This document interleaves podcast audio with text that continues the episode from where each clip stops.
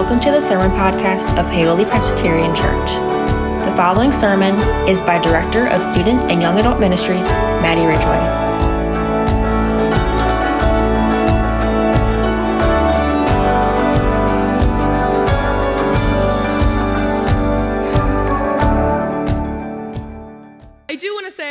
Very special thank you to Felicia again and the rest of her team that was here this week. Uh, if you look around this room, you see just a fraction of what this place has looked like um, over the week, and the care and attention to even just the littlest details um, might seem like silly or not important, but the kids notice it really creates the space and um, they put so much time and energy and effort into making this space uh, feel magical and feel different um, and feel really exciting. And so, uh, one more big round of applause for Miss Felicia and all of the VBS volunteers that were here.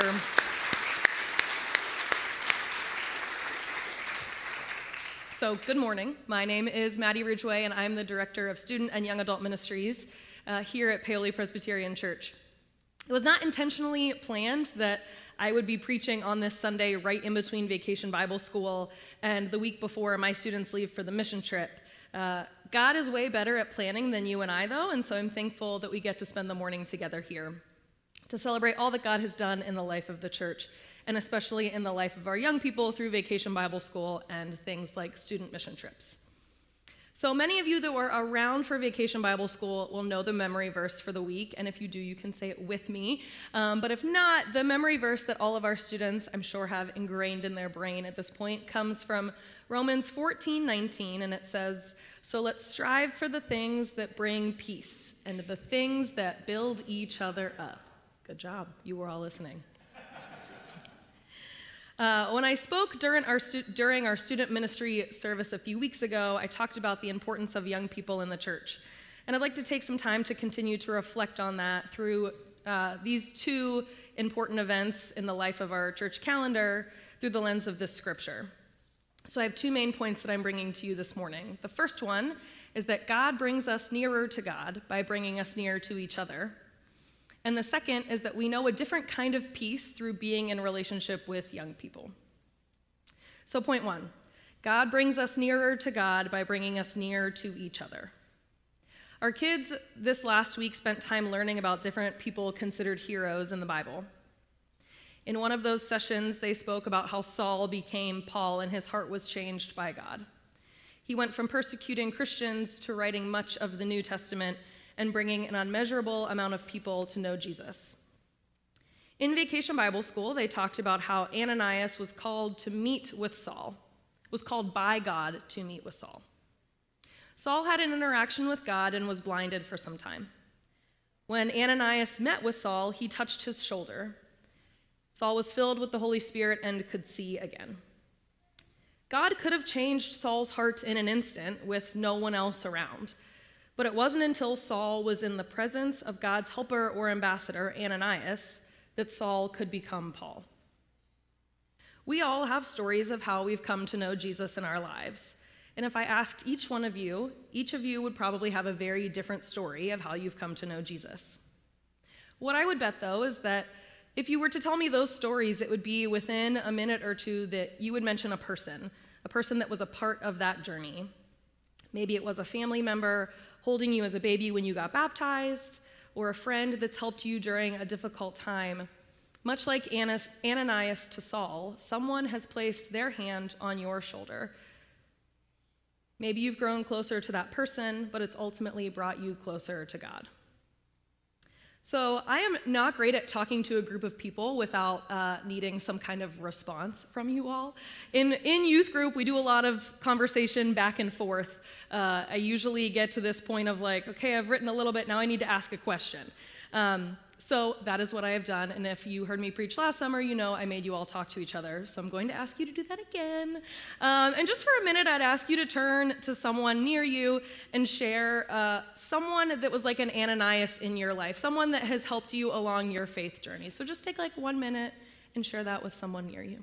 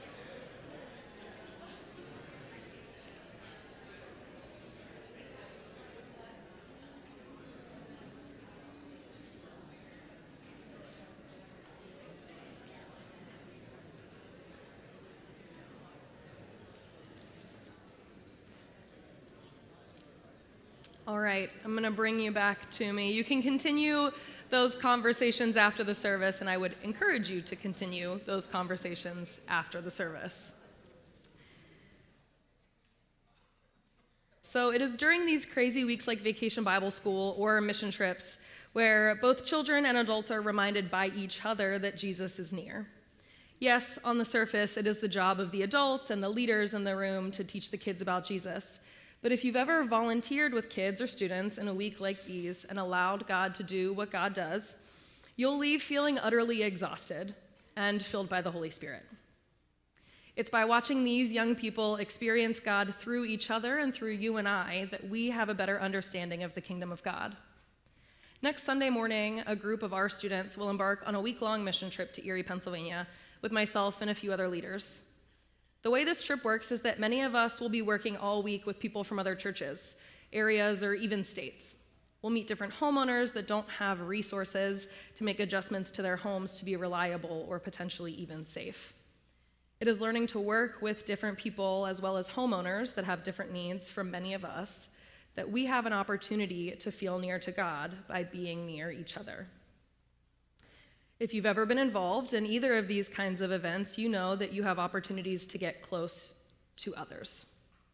We sense the Lord working in ways that we don't during our normal week to week operations. I think about it in this way God showed us God's love and grace by sending us a human, sometime, someone that people touched, someone that touched other people. People had a physical relationship with Jesus so that we may experience the love of God through each other. I'm not sure that any of the things that I have just uh, given you examples of would have you call into mind the idea of peace, but um, I hope I can challenge that in you today, and that is my second point. That we can know a different kind of peace through being in relationship with young people. Jesus says in the Sermon on the Mount, Blessed are the peacemakers, for they shall be called children of God. A woman by the name of Osh- Dr. Osheta Moore does a beautiful job of explaining the difference between peacekeeping and peacemaking in her book, Dear White, Peace- Dear White Peacemakers. They might sound like similar ideas at first, but they have uh, their subtleties, and it leads me to believe that Jesus' use of the term peacemaking is very intentional. Dr. Moore explains it this way Peacekeeping maintains the unjust status quo by preferring the powerful. Peacemaking flips over a few tables, breaks out a whip when the poor are exploited. Peacekeeping does everything to secure a place at the table. Peacemaking says all are welcome to the table, then extends the table with leaves of inclusive love. Fear drives peacekeeping, Love powers peacemaking. Peacekeeping is for districts and factions and empires. Peacemaking is for the kingdom of God. I think young people can teach us a lot about peacemaking through singing songs about superheroes.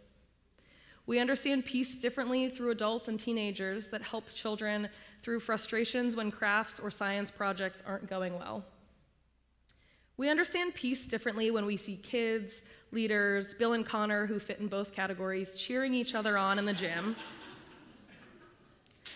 I believe that peacemaking and harmony is happening when this building is filled with people from all over our community getting to enjoy and have access to the wonderful resources and safe spaces that we have here. It's probably the loudest week in this building, and yet peacemaking is happening. I see peacemaking on the mission trip when students from all over the country are working all day together, problem solving, sharing responsibilities on a work site, and then spending the evening worshiping and playing together. Peacemaking is disruptive in its nature, but I think it's how we actually achieve peace amongst each other. I believe peacemaking is happening not because we're quiet or well mannered, I think peacemaking is happening because we're existing together in a space where there isn't unrest or altercation, ideas that are the opposite of peace. I trust that if I will continue to observe how young people find peace in the kingdom of God, I will grow closer to God through it. You might think that none of the things I have mentioned sound like peace to you, and that is okay. But I would encourage you to observe it. Observe how others find peace in Jesus in ways that feel different or uncomfortable to you. I believe that Jesus intentionally explains that people who are peacemakers are children of God. You and I might be really good at peacekeeping. Many times we are taught to keep peace between our coworkers, sometimes our families, or maybe even our spouses. But making peace actually flips the idea of peacekeeping on its head. It creates a more loving, honest, and real space that has trust and security. What if the way kids interact with each other and the world around them is actually how peacemaking is supposed to happen? I trust that if I continue to observe how they find peace in what could feel like chaos to many of us, I will continue to see glimpses of the kingdom of God. I would like to challenge you all for the rest of today to think about when you were a child, or maybe a child you've recently interacted with. Maybe they were doing something that wasn't considered peaceful, but maybe it was Jesus helping us or them to be, to be peacemakers at that time. This brings me back to the verse that Felicia and her team just spent our young just spent time helping our youngest people memorize for the week. And that is, so let's strive for the things that bring peace and the things that build each other up. In building each other up, we are closer to God and that we find harmony and peace in our togetherness. Going into a week like Vacation Bible School or a mission trip, we know for a fact that we don't know what is ahead. We plan, and oh, we plan for weeks, months, and even a year in advance. But at the end of the day, we believe that God's plan for these weeks, trips, and our lives will be more than what we can expect or imagine, and for that we are thankful. We will continue to experience peace and opportunities to be with each other through the love of Jesus in beautiful and powerful ways. Let us pray. God of togetherness, Keep us near to you and keep us near to each other. Like Ananias did to Saul, send us someone to put a hand on our shoulder when we need it, and likewise show us people to be near to us. Show us what it means to be peacemakers to the world, to our families, to each other. Not just to keep peace, but to flip it on its head. Show us peace so that we may know peace. It's in Jesus' name we pray. Amen.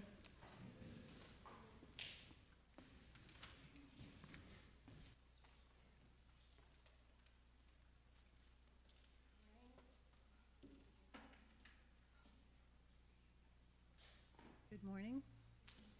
Um, If you didn't receive the elements when you came in,